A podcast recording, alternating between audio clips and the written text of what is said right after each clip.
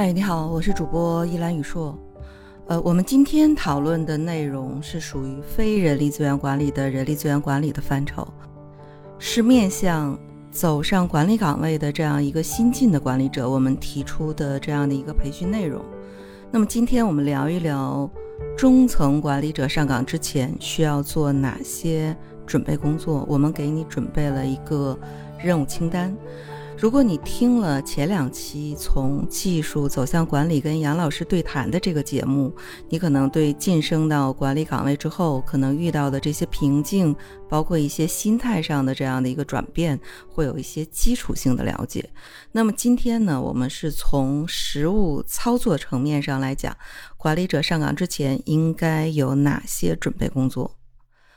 应该说啊，一个优秀的员工晋升到管理岗位之后。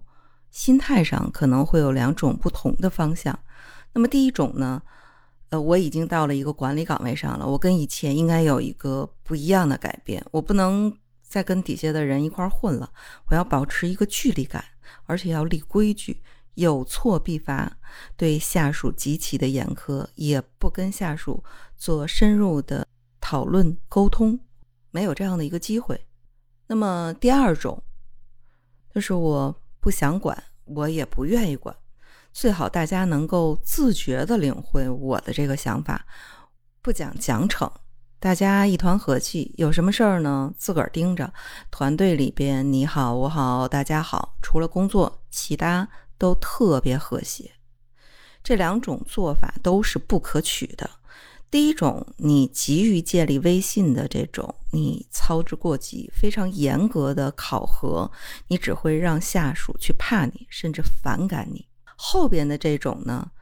可能貌似下属看起来喜欢你，你当老好人，下属实际上会感觉到你很好说话，你所有的指令没有任何的感觉，你没有办法承担你应该承担的管理任务。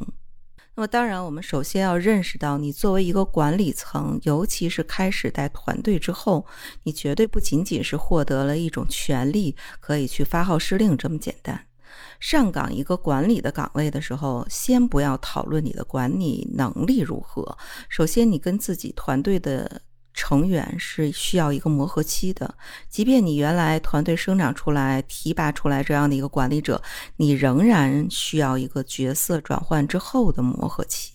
管理最主要的核心工作是在于沟通，向上的沟通，向下的沟通。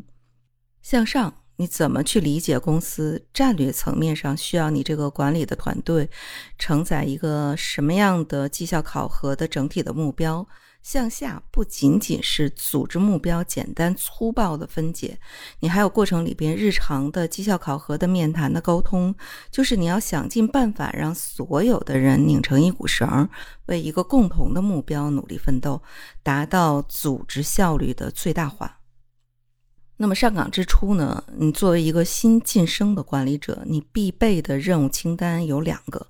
首先。心态上的一个准备，你不能再像以前那样只负责低头干活，你还得抬头看路。你也不能整天陷于具体的事务性的工作，却没有时间来思考和规划。你已经走到管理岗位上了，所以你必须要转变一个心态。当你走上管理岗位的时候，管理的幅度如果超过十个人，你亲力亲为的做法是无法覆盖到所有人。你必须要通过中间层的骨干来分担分解管理任务。另外，因为原来你是在一个优秀员工的岗位上，你可能做具体工作的时间效率是非常的高。当你走到管理岗位上的时候，用你这样的一个标准去衡量下属，你会觉得非常的失望。因为，他们都不如我。哎，你看他干活太慢了，还不如我自个儿花半个小时把这事儿干了得了。如果再通过什么任务下达呀、具体工作指导，有可能花两三个小时。对，就是因为你原来是一个优秀的员工，你才有机会得到晋升。但是你要知道，即使你做的再多，一个人也顶不过一个部门。你必须要学会放下手上的工作，把你的精力集中到怎么去激发部门员工承担具体分配的工作任务上面。日常事务性的工作可以交给内部的员工去做，这样的话，你可以稍微空下来，有时间去做计划、做沟通，然后做过程阶段性的工作的验收，来保证工作最后结果输出的一个质量。另外一个方面，你还有一个职责，要帮助下边的员工，给他们更多的成长的这样的一个机会。只有整个团队能力的提升，这个团队的效率才能不断的提升。当然，并不是说啊，任务紧急的时候你就一点事务性的工作都不做了，这个也是要避免的。你不是当了管理者，你就只动嘴不动手的啊。我只是说，常规情况下来看，不要再沉迷于你原来具体事务性的操作层面上的这些事情，而是要对部门整体的规划、整个部门的进度，你要花更多的时间去做一个配比。你要考虑清楚，以前你可能花百分之九十的精力在具体的事务性的工作上面，那么当你到管理岗位上之后，你。可能要调整一个时间的比例分配，比如说百分之三十的时间分配给你具体的事务性的工作，百分之七十这样的一个时间去做整个部门内部的一个管理。那么另外一个心态上的一个准备，没有规矩不成方圆，越是有规矩，越是有目标牵引，其实工作会越有效率。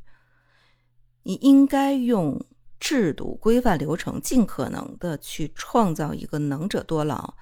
不劳者不得的分配的机制，当然你一定要清楚，我们没有绝对的公平，我们做不到让所有人满意，所以在每一个人眼睛里边，他对公平的定义也是不一样的。只要在我们管理者这一侧能够做到没有私心，能够从部门整体的角度去安排工作，去做相应的这样的一个分配就可以了。那么上岗前第二个任务清单里边的准备工作就是资源上的准备工作。当你进入到管理岗位之前，你首先必须要了解公司的规章制度。我听到很多走上管理岗位的人跟我说，甚至我们有十年以上的中层管理者跟我说：“哎呀，我不了解呀，我不清楚呀。”我认为这都是失职，是明晃晃的在侮辱别人的智商，在推卸你应该承担的管理责任。你作为一个管理者，你上岗之前，你必须要对公司的规章制度有一个基础性的了解。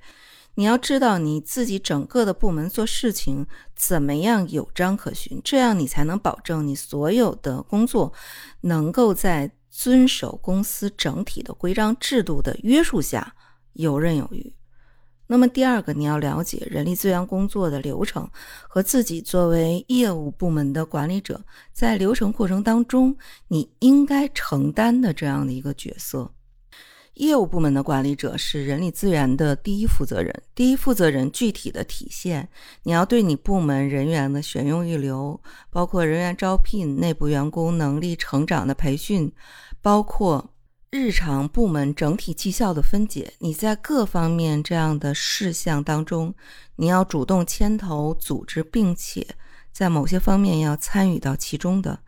你要知道自己在哪一个流程阶段，哪一个流程阶段是主角，哪一个流程阶段是监控者，哪一个流程阶段你需要配合。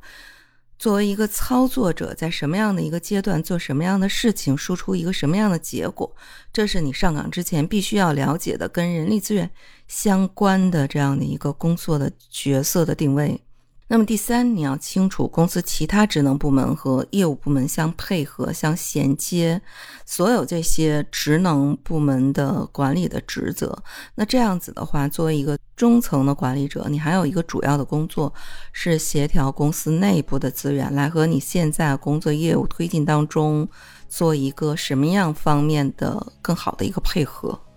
那么第四呢，对本部门整体人员承担的年度的工作目标、绩效指标和公司需要你达成的这样的一个结果的要求，要有一个非常充分的了解。只有这样，你走上管理岗位。怎么最大化的利用现有的人力资源，做最佳的人力资源的一个匹配，做最好的任务之间的衔接，然后保证你组织绩效能够在第一时间内完成公司对你的这样的一个要求，这些都是在进入管理角色当中你做的一个资源上的一个准备。